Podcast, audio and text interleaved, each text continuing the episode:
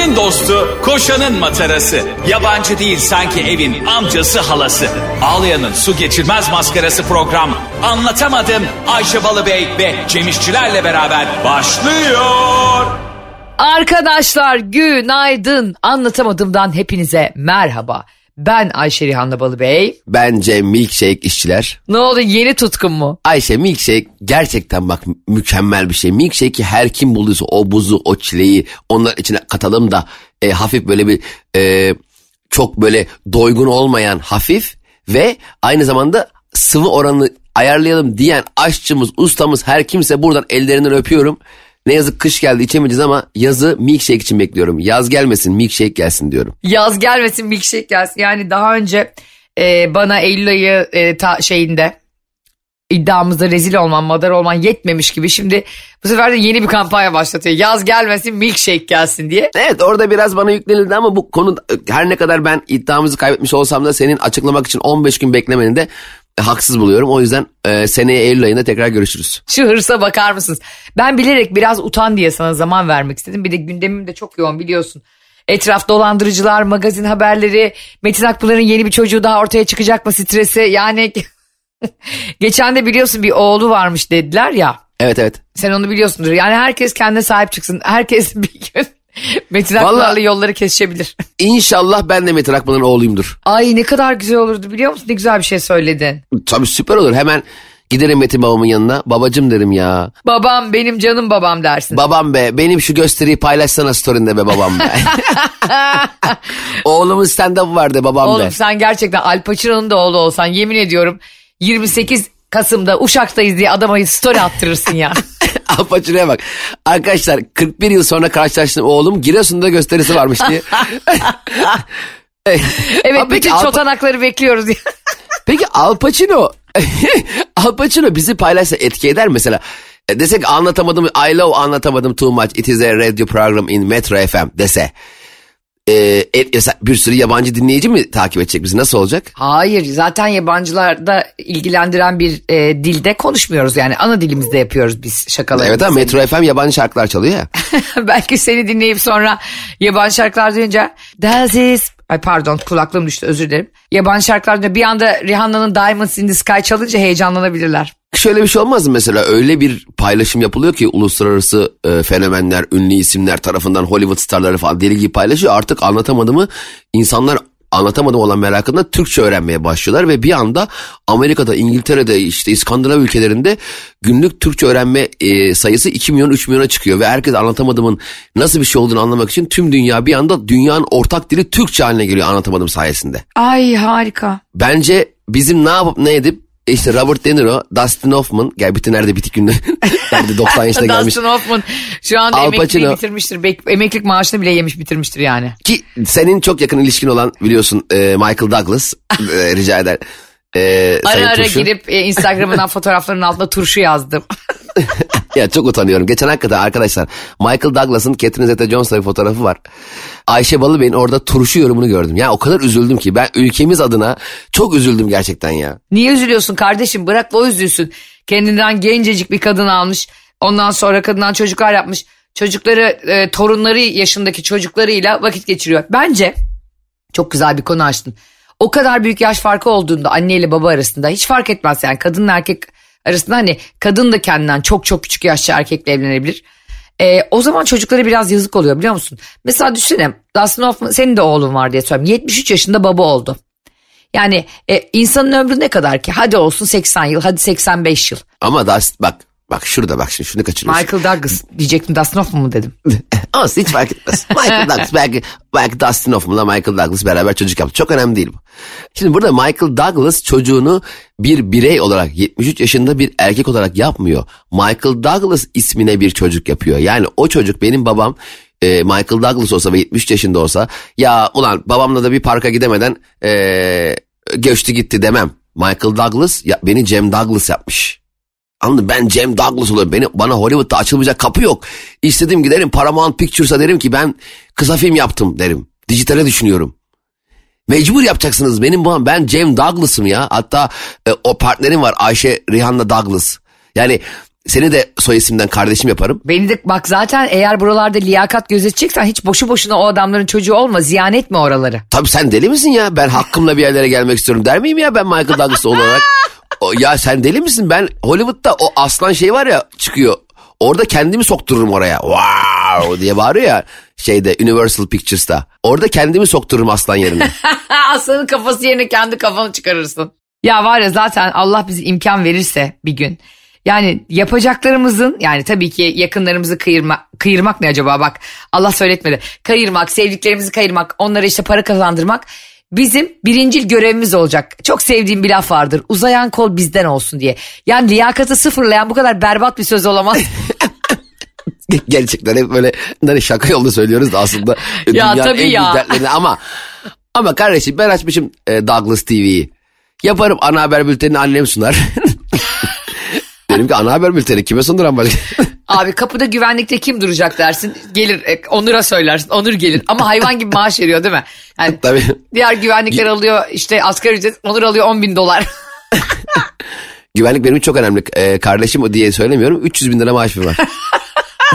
Bak ama ben öyle şeylerde iyilik yapmak isterdim insanlara. Elimde iyilik yapacağım bir güç olsaydı insanların maaşlarını gerçekten arttırmak isterdim. evet ama aile Tanıyayım şirketi tanımayayım mesela- yani. Bak aile şirketi şöyle bir şey. Ben çok çalıştım. Ee, sen kariyer olarak ne kadar başarılı olursan ol, şirketle alakalı ne kadar güzel işler yaparsan yap birdenbire e, patronun eniştesi senin başına müdür olarak gelebiliyor. Birdenbire. Yani e, ne iş yapıyor? Eski emniyetçi. Yani tamam da yani biz ihracat yapıyoruz. Şimdi eski emniyetçi niye benim müdürüm oldu bir anda diyemiyorsun. Çünkü onun akrabası. Aa doğru. Aile şirketleri öyle bir şey. Doğru aile şirket yani çok kurumsallaşmayan aile şirketleri en azından öyle bir şey. Zaten çok kurumsallaşamıyor. Bu arada e, bizden beklenen bir e, olayı masaya yatıralım. İsimler vermeyelim çünkü isim vermek doğru değil. E, geçtiğimiz günlerde e, Cem İşçiler beni öyle gün ortasında aramaz. Yani niye aramaz? Çünkü biz zaten radyo programı yapıyoruz. Konuşmamız gerektiği kadar konuşuyoruz. Cem İstanbul'daysa da görüşüyoruz yani. E, beni yana yana arıyor arkadaşlar. Ama gerçekten böyle ev yanmış gibi. Ne oldu dedim. Bana gıybet var. Bakın o an o kadar mutlu oldum ki yani sonunda dedim koskoca Cem İşçileri, Cem Hakkı İşçileri kendine benzettim be Ayşe. Evet olay nasıl geçti anlatır mısın? Çünkü Whatsapp'tan dört koldan sana benim tweetlerim iletilmiş. Evet Ayşe Balıbey birdenbire şu an hepinizin de e, yakından takip ettiği bir durum söz konusu olsa gerek. E, ünlü bir sosyal medya fenomeni, fenomeni ve yani fotoğrafların içine kendi kafasını koyup e, yapmış olduğu şakalarla ger- gerçekten hani gerçekten hani içerik olarak iyiydi ama kim nereden bilsin ki bu çok iyi içerik yapan insanlar, çok komik insanlar, sosyal medya milyon milyon takipçi olan insanlar da birilerinden para çalabiliyormuş. İnanılmaz. Ya ve öyle bir e, hale geldim ki ben de story atıp arkadaşlar benim de iki buçuk milyon liramı çaldı demeyi o çok istedim. Çünkü kim nereden bilecek abi? Düşsene Ayşe dolandırıcısın tamam mı? Evet. 100 milyon çarpmışsın piyasadan. Ben de story atsam dedim, ben Cem İşler benim de bu adam 2 milyon liramı çaldı desem aslında asıl öyle yakalarız biliyor musun? Çünkü o der ki e, arkadaşlar Excel'e bakıyorum Cem İşler'den para almamışım ki diye bir açıklama yapmak zorunda ister. Çünkü ben gerçekten dolandırıcı olsam sen desen ki benim de 5 milyonumu çaldı. Ben derim ki yo tweet atarım. Yani alıntılayıp derim ki yo senden çalmadım çaldığım kişiler bunlardır diye. O zaman ancak böyle yakalarız. Bu arada bunların birer iddia olduğunun altını çizelim. Ee, henüz Tabii, tabii. yargıya intikal etmiş bir şey yok. Biz sadece burada konuşulan tevatürler üzerinden konuşuyoruz. Hatta ben de tweetimi zaten öyle attım. Yani e, tırnak içerisinde o fenomenin ismini geçirerek dedim ki e, yani bu insanın herkesi tokatlayıp Portekiz'e kaçtığı halis mi? Halis ne halüsinasyon? Yani gerçek mi değil mi diye sordum. Aa, Ee, hukuk, hukuksal olarak böyle yaptığın zaman e, iddia mı oluyor? tabii hukuksal olarak bunu Vay. yapmıştır ve kaçmıştır dersen bu bir kesin yargı. Vay senin ilk defa avukatlığına saygı duydum. İlk defa o beş gün yaptığın avukatlığa gerçekten ilk defa bir işi. Demek ki o zaman ben her şeyi söyleyebilirim. Tabii. Yani mesela e, şu şu şu şöyle olmuş olması halis mi?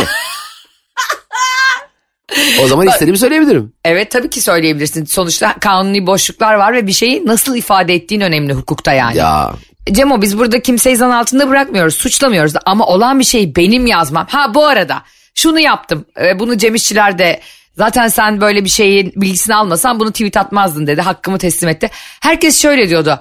bir sosyal medya fenomeni işte insanları dolandırıp Portekiz'e kaçmış diye Instagram'da bunun haberleri dönüyordu ve Twitter'da ben de çat diye o sosyal medya fenomeninin ismini yazdım. Evet ilk sen yazdın ve Ayşe Balıbey bir şey yazdıysa arkadaşlar burada yani Ayşe Balıbey kanundaki boşluklara araba park eden insandır. Yani e, hiç affetmez anında ben Ayşe'yi ilk defa bu kadar heyecanlı aradım. Hatta Mesut Süre Fazlı Polat ben arabadaydık bir seyahat ediyorduk hoparlörü açtım Ayşe dedim acil anlat. Ve ben nasıl bir heyecanla benim biliyorsunuz arkadaşlar gıybet ateşi bende söndürülemeyen tek ateş bu hayatta. ben bir Cem'e ayrı anlatıyorum Mesut Süre'ye ayrı anlatıyorum Fazlı'ya ayrı yani hepsi beni duysun diye bağıra bağıra anlatıyorum. Onların bir kurumsal gösterisi vardı. Çıktılar tekrar beni aradılar. Ben tekrar onlara kaldığım yerden yeni gelişmelerle. Gösteride onu konuştuk. Çevresel etkisi az malzemelerle üretilmiş, eko tasarımlı, geri dönüştürülebilir Tefal Renew serisiyle hem doğaya hem de mutfağına özen göster. Abicim bu olayın özelini bir kenara bırakıyorum. Bir sürü ses kayıtları düştü ortaya. Yani şoförlerini, hizmetçilerini bile dolandırmışlar dendi. Hizmetçi demeyeyim de düzeltelim yardımcıları dendi. Kadıncağıza işte sana Portekiz vizesi alacağız, vatandaşlığı alacağız diye arabasını sattır. Bunların hepsi iddia söylediklerimin. Ve ben sadece bunları okurken gerçekten çok üzüldüm. Bir, dolandıran insanlar adına üzüldüm çünkü bir çocukları var. E, ve hepimizin bir ailesi var ve hiçbirimiz doğacağımız aileleri seçemiyoruz günün sonunda. Yani Bir de şunu ekleyeceğim Ayşe. Buyurun. Böyle dolandırılma mevzuları ortaya çıktığı zaman dolandırıldığını iddia eden kişilerin altına hemen şey yazıyor. Abi nasıl dolandırıldınız ya? Ya arkadaş oluyor ya. e, O, ya abi bu, şöyle bir şey kapı çaldı iyi günler. Kim e, ben e, üst katta oturuyorum bana 100 milyon lira verir misiniz? Böyle olmuyor ki. Aynen yıllar yıllar boyu sahip olduğun arkadaşlıkları artık gözü karartıyor dolandıracak kişi. evet. Ve ve eğer ki en bomba iddia da şu en son dolandırıldığı her dolandırdığı herkese parti vermiş. Yani film gibi ya. Bu gerçekten Wolf of Wall Street'teki senaristi bile aklına gelmezdi yani. evet yani bu partiyi vermek neyin nesi abi yani inanılmaz. Bu arada ben e, Ponzi e, o fenomenin e- eşi sandım. Yani hani Ay Kaan öyle kim- zannetmiş. Ponzi, Nerede? bilmem Ponzi kim ve kim? Ponzi.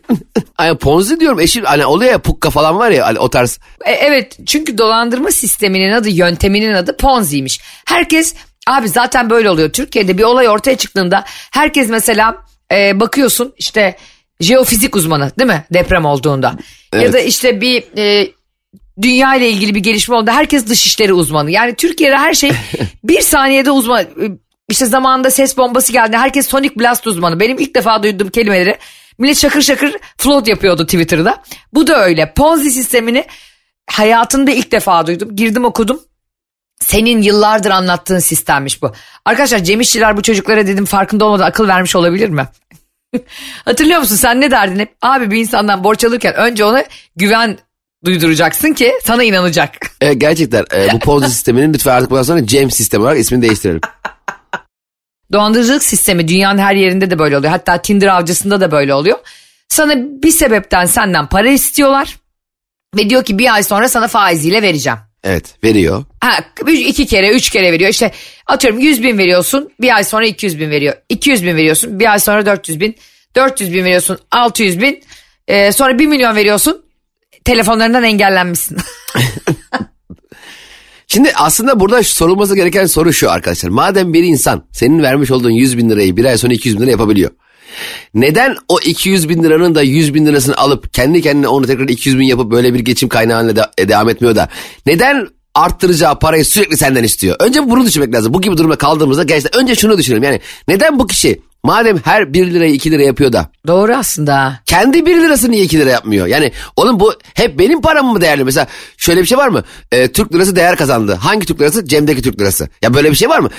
Tü- Tüm, tüm Türk liraları yani sadece bendeki Türk lirası değer kazanmıyor ki. Tüm Türk liraları yani bazı Türk liraları değer, ya 50 liralara çok değer kazandı. 65 lira oldu. Bundan sonra tüm 50 liraları geri verin 65 lira olarak başka bir kağıt banknot alın. Böyle bir haber mi çıkıyor? Ya doğru söylüyorsun. Bir de var bu olaylar ortaya çıktığında bir tane mağdur olduğunu iddia eden bir kardeşimiz Instagram'da bir hesap açmış ve demiş ki e, ben bu e, işte dolandırıcı olduğunu iddia ettiği sosyal medya fenomeninin foyasını ortaya çıkaracağım. Onun işte eşinin ses kayıtlarını dökmüş ortaya onun insanlarla yazışmasını borç istemesini falan ve hakikaten denk geldik o haberin patladığı günün akşamı bir YouTube etkinliğine davetliydik biz işte bu gömercin kuşlarından dolayı Kaan Sekban'la birlikte. Yanımda oturan hanımefendiye de e, aynı e, işte bu dolandırıcı olduğu iddia edilen sosyal medya fenomeninden mesaj gitmiş. Kadın yanımda açtı bana göster. Beni bulur ya. Aa yani o anda o kişiden ona mesaj gelmiş ha. O anda değil yani 3-4 hafta önce kadıncağız sıyırmış yani.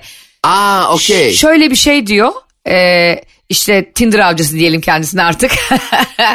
Dolandırıcı demeyelim Tinder avcısı diyelim. Şey diyor işte. Var böyle Tinder avcıları.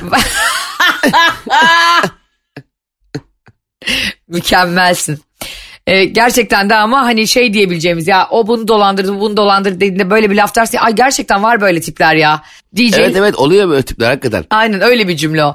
Var böyle tipler dediğin şey değil mi? Bahşiş. Hani bazen böyle çok bahşiş böyle var böyle tipler diyor mesela bahşiş aldığı kişi. Aynen öyle. Aynen Evet, bir evet. insanı tanımlamak Tip yani, için box. kullanıyorsun.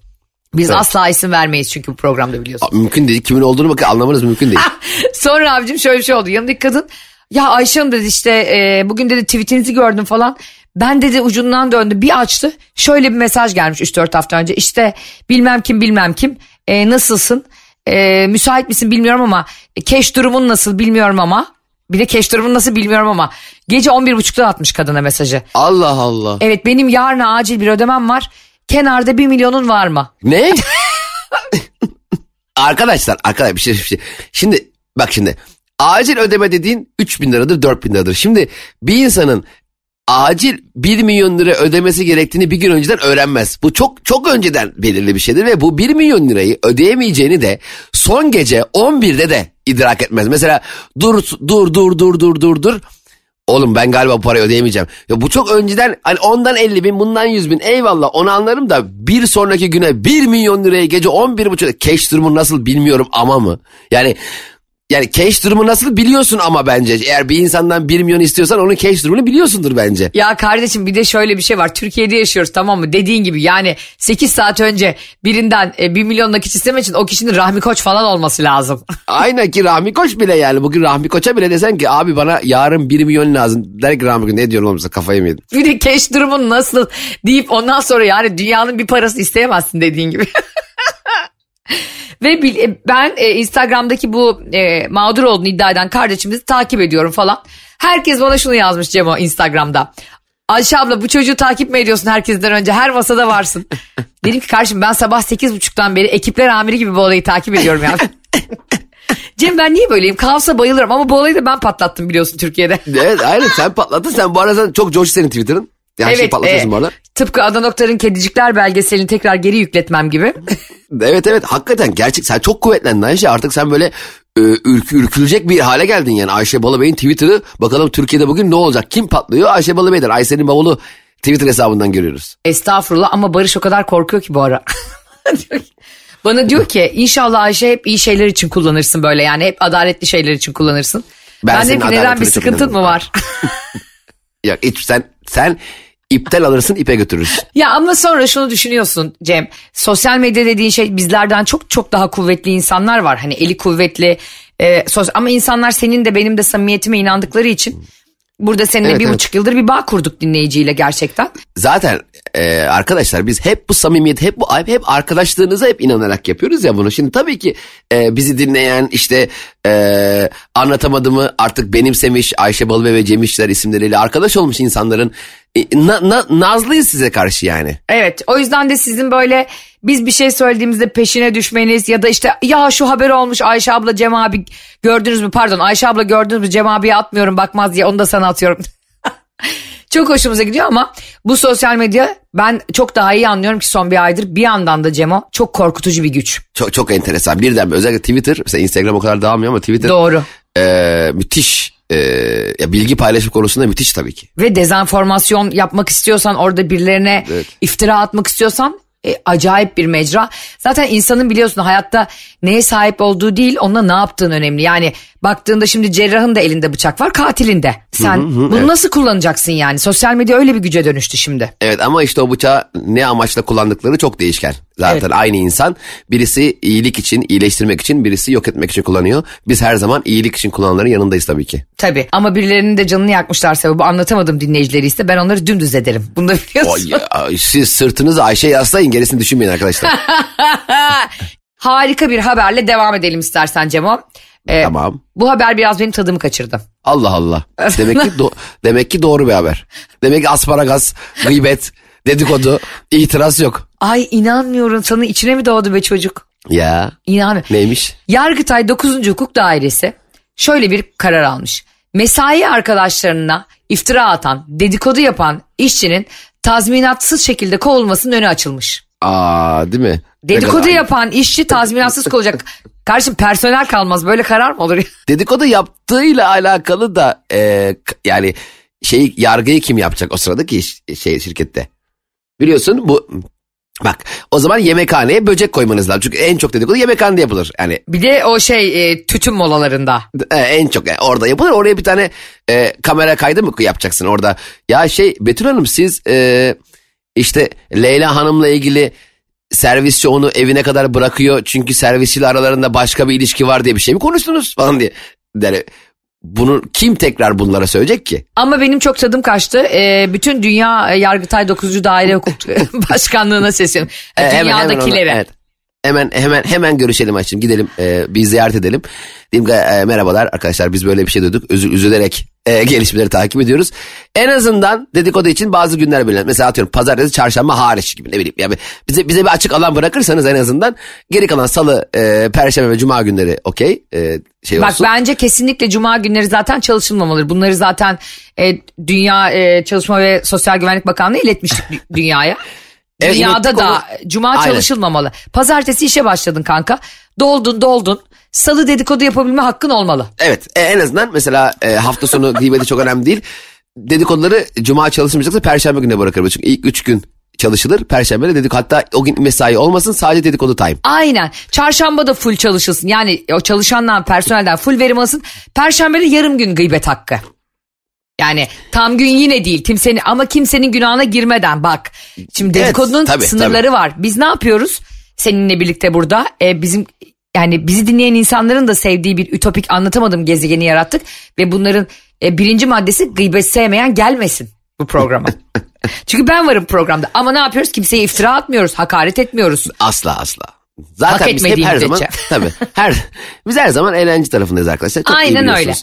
Şimdi tabii ki e, dünya, gündem, hayatımız konuşulacak birçok şey var ama biz anlatamadım olarak sadece bunun eğlenceli yanını ele alıyoruz. Elbette ki biz bu konulara duyarsız, görmeyen, takip etmeyen, üzülmeyen insanlar değiliz ama anlatamadığım bir format olarak düşünürsek mesela bir spor programında nasıl ki e, memur maaşları konuşulmuyorsa e, bizim programımızda sadece eğlence bizim kendimizin de eğlenceli yani konuyla alakalı gülebileceğimiz yanlarını konuşuyoruz. Anlatamadım böyle program. Bitirirken de hani kısaca çok yeni tanışanlar bizle ilk defa buluşanlar çünkü Metro FM biliyorsun e, birçok şehirde sabah 7 ile 10 arası özellikle çok dinleniyor drive time olduğu için. Bunu da biz yeni tanıyan Drive insanlara time ne söyleyelim. demek? Bu arada hep drive time dediğin için bana bunu soruyorlar. Sen de bir söyle istiyorum ben. Drive time genelde sabah işe giderken akşam işten gelirken yani araba kullanmak zorunda kaldığın e, Anladım. alanlar. Mesela tabii ki sen 2 ile 4 arası da araba kullanıyor olabilirsin ama o her gün aynı saatte aynı yerde olduğun bir şey değil. Yani sabah 7'de 7 ile 10 arası evinden çıkıp işine gidiyorsun. Buna zorunlusun. Akşamda 6 ile 8 arası işten çıkıp evine gidiyorsun. Buna da zorunlusun. O yüzden buna drive time deniyor. Biz de en çok radyoların en çok dinlendiği bu zaman diliminde yayınlandığımız için birçok insana ulaşıyoruz. Ama ulaştığımız insanlar içerisinde bizleri az çok e, biraz tabii ki anlamaları, idrak etmeleri, Instagram hesaplarımızı takip edip bizlerin nasıl insanlar oldu, olduğumuzu görmeleri lazım. Aysen'in bavulu ve Cem İşler Instagram Cem İşler'in hesabını. Instagram hesabı, hesa- hetabı ne acaba? Şimdi Cemo bence işte dediğim gibi bu Yargıtay Hukuk Dairesi kararını tekrar gözden geçirsin. Dedikodu dediğin şey aslında bence bir sürü insanın yaptığı bir şey ve eğlenceli de bir şey. Zaten şirketlerde bence 4 saat çalışıyorlarsa 4 saatte insanlar buna mesai harcıyorlar. Belki bunu kesmek istemişlerdir. Şimdi e, böyle kararlar çıkarken bir yandan da beslenmeyle ilgili işte ne yiyip ne yememiz, yememiz gerektiğiyle ilgili uzmanlar sürekli bir şeyler söylüyorlar biliyorsun. Evet. En, en son şöyle bir açıklama yapmışlar. Haftada iki defa kırmızı et yeseniz ne olur? ne olur derken? Ya onu onlara söylemesi gerekmiyor mu ne olacağını? Uzmanlara bak. E, her gün e, portakal su içerseniz ne olur? Ne olur efendim? Ne bileyim ne olur yani? İçseniz Abi ne olur? Bir de ben şu yani beslenmeyle ilgili özellikle bir açıklama yapılacaksa bunu mutlaka her zaman beslenme uzmanları yapmıyor zaten. Hep ağzı olan konuşuyor çünkü. E, yani kırmızı et yeseniz ne olur dediğinde sen de şöyle bir şey diyebilirsin. Eve haciz gelebilir. Çünkü etin fiyatları ortada. Ya da gut hastası olabilirim yani anladın mı? Ya da işte e, etten tiksinebilirim. Çünkü iki gün üç gün çok ciddi kırmızı et dediğin şey de ağır bir şey çünkü günün sonunda. E tabi. Böyle insanlara dayatılan beslenme alışkanlıklarından tiksiniyorum ben. Evet artık şunun gerçekten her bünyenin çok daha başka bir şekilde diyet yapabildiği, kilo aldığı veya kilolarını yağlarına kurtulmak için yapması gereken şeylerin herkes de değişkenlik gösterdiğini idrak edelim artık. Evet. Gazetede gördüğümüz Sibelcan diyeti bilmem kimin bilmem ne. O Sibelcan dedi Sibelcan için olan bir diyet. O Sibelcan'a ait olan bir şey ya hemen herkes aa Sibelcan böyle 20 kilo vermiş ben de vereyim. Ya tamam da o zaman padişah şarkısını söylediğin zaman Sibelcan mı oluyorsun yani? Herkesin ayrı. Herkes kendi do- doktoruna, e, diyetisyenine e, gidip kendi vücuduyla alakalı alması gereken kararları doktor uzman kontrolünde alması gerekiyor. Bu konuyu artık kapatalım arkadaşlar. Burç gibi. Oğlak Burcu bugün harika bir gün geçeceksin. Nereden biliyorsun? Nereden biliyorsun? Hiç, hiç bir fikrimiz yok. Günde iki buçuk litre su iç dediğiniz insanların belki e, o kadar da su içecek bir toleransı yoktur vücudunun değil mi? Evet belki de onlar için doğru bir şey değil yani. Evet belki böbrek rahatsızlığı vardır, belki bir hastalığı vardır. Sonra insanlar bunu kafaya takıyorlar ondan sonra. İşte e, şu kibrit kutusu kadar peynir, yok işte e, şey saksı kadar zeytin. Yani bunları artık bırakın.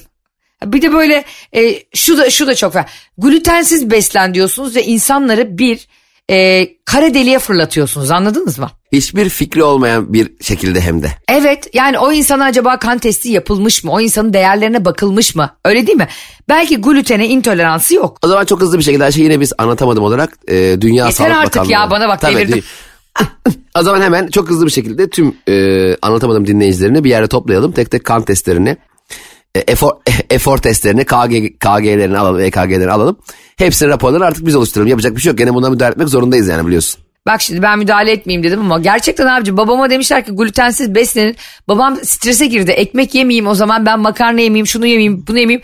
Adam üzüntüden kilo verdi yani anladın mı? Ne, ne yiyemeyeceğini düşünmekten eridi adam yani. Bu kadar zalim olmayın ya. Üç günlük dünya. Dünyanın arkadaşlar sadece sıfır bedenlere değil. Balık etli insanlara da ihtiyacı var. Biraz böyle düşünün. Yanlış mı düşünüyorum kardeşim? Herkesi bir kalıba sıkıştırıyorlar be. Çok doğru söylüyorsun. Hiç burada bakıyorsun bazen eski gazete küpürleri oluyor ya 1970 yılı e, dünya Türkiye güzeli falan. Ha. E, gazete, gazeteye sığmay. Şimdi e, o, o zaman hatta onu ekte yayınlıyorlar yani. E, o yüzden e, herkes tek tip olmak zorunda değil. Herkesin kendi mutlu olduğu ve kendisini görmek istediği pozisyonda bir uzman denetiminde e, bunun karşında alması gerektiğiyle alakalı bilinçlendirmemiz lazım. E, yoksa onu yeme bunu kes ben şöyle yaptım 10 kilo verdim ben şöyle yaptım bilmem ne yaptım da bu ilaç tavsiyesi gibi bir şey cehalettir bu. Evet ama keşke kurban olduğum Allah hepimizi aynı bedende ve boyda yaratsaydı. Bak şimdi Barış'ın alıp e, sıfır hiç giymediği İtalyan kotları gömlekleri Cem'e cuk oluyor. Çünkü onların boyları ve kiloları aynı. E, o yüzden ben çok isterdim yani. Cem'in aldığı bir kıyafet mesela olmadı. E, kendi yaşayış tarzına uygun değil ama beğendi de aldı. Kuzenine vermek istiyor. Çok sevdiği kuzeni ama kuzeni 1.90. Şimdi bunların da önüne geçilmeliydi. Yani ikinci el o zaman e, daha çok aktif olurdu hayatta ikinci el kıyafetler. Doğru mu? İk, ikinci bacak diyelim pantolon için. Birine hiç giymediğiniz, e, hiç kullanmadığınız bir şey verirken içiniz acıyor mu? Ben çok merak ederim bunu.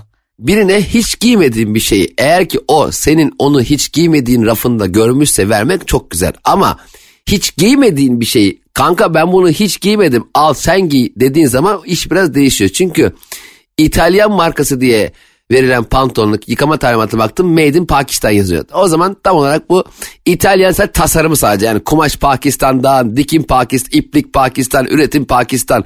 Hepsi Pakistan neymiş İtalya'dan alay. Çünkü ben tekstil işini yaptım. Ben çok iyi biliyorum bu işleri. Yani tekstilde yani ta- tasarım dediğin şeyde İtalyanlar çok iyi. İtalya'da üretim yok ki adam akıllı. İtalya'da Doğru. üretilen bir pantolonu zaten alamazsın yani. Bir de zaten onların hepsi annemin şöyle bir bakış açısı var olaya. Yavrum ben gittim uzak doğuya. Bu pahalı markaların hepsi sahteleri de dahil aynı fabrikada üretiliyormuş. Üretiliyormuş diye bir şey söyleyemezsin zannediyorum. Bu te- Bunun masal gibi. Yani düşünsene koskoca marka atıyorum işte Mümiton. Adam hem gerçeğini üretiyor hem de diyor ki abi onları elleme onlar kapalı çarşıya gidecek sahte. Biz e, gerçekten bu, bir ülkeyi iki gün gezip o ülkeyle alakalı fikir sahibi olmak hakikaten enteresan. 2002 yılında ilk defa Çin o zamanlar tekstil konusunda bir atılım yapmıştı ve Türkiye o zaman tekstilde devdi. E, Tüm Avrupa'ya ihracat yapan ülkeydi o Evet. dönemlerde. Biz de dayımla Çin ne yapıyor da bu işleri buralara götürüyor diye anlamak için Çin'e gittik 2002 yılında. Bu arada bundan ne Çin'in haberi var ne Türkiye'nin haberi var. Biz kendimiz ikimiz Çin'in e, tekstil konusunda e, işi nerelere götürmek istediğiyle alakalı e, fikir sahibi olmak için Çin'e gittik. Ve oradaki imalathaneleri bulduk ve geziyoruz dayım. Ha, Eller arkada geziyoruz tamam mı imalathaneleri. Hı. Dayım dedi ki bu Çin dedi bu işi kıvıramaz. Niye? Çin aradan geçen 10 sene içinde dünya devi oldu. Yani dünyanın yani özellikle yani özellikle tekstil konusundaki en büyük ihracatları yapan ülke oldu. Neymiş kıvıramamış. Gittik bir tane belki Çin'in Zeytinburnu'sunda bir tane deri e, konfeksiyonunda orada iki dakika gördü. Baktı Çin bu işi kıvıramamış. Ya Çin niye bu işi kıvıramıyor arkadaş ya? Abi bir de ne münasebet ya. Senin dayınla benim annemin vizyonu bir araya gelseydi Türkiye gerçekten 100. yılını göremezdi yani. Evet şimdi Ocak ayında Almanya'ya gidip ya Almanya çok soğuk demek gibi bir şey. ya. Tabii ki soğuk Almanya Ocak ayında. ya bir de yani gerçekten söylediğin ülke de dünya devi oldu hakikaten yani. Evet çok öngörülür gerçekten. Çok iyi biliyor piyasayı. Benim benim annem de öyledir ama hala şunu savunuyor yani. E, bu, sen para verdiğin ben şuna da inanıyorum bu arada. Çok çok pahalı bir tişört markası e, aynı yerde üretiliyor ve hakikaten markaları başka basılıyor.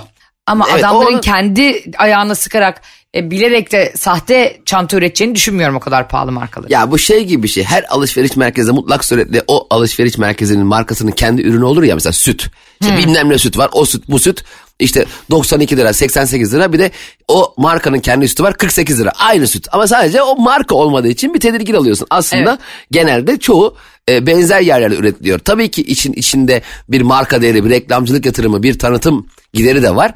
O yüzden a, a, ürün alırken e, e, Barış'ın Pakistan'da yapılan İtalyan kodları gibi biraz dikkat etmek lazım. Arkadaşlar evet bugün de kah güldük kah biraz daha güldük. Sizi e, parayı çok sevenlere ve dolandırıcılık yapanlara karşı da uyarmak istedik. Dolandırılanın da kabahati çok ama dolandırılanın hiç mi kabahati yok? Var. Çünkü parayı da bu kadar sevmeyelim be kardeşim. E, ve şunu da söylemek istiyorum. Yani her yüzümüze gülene de arkadaş dost zannetmeyelim.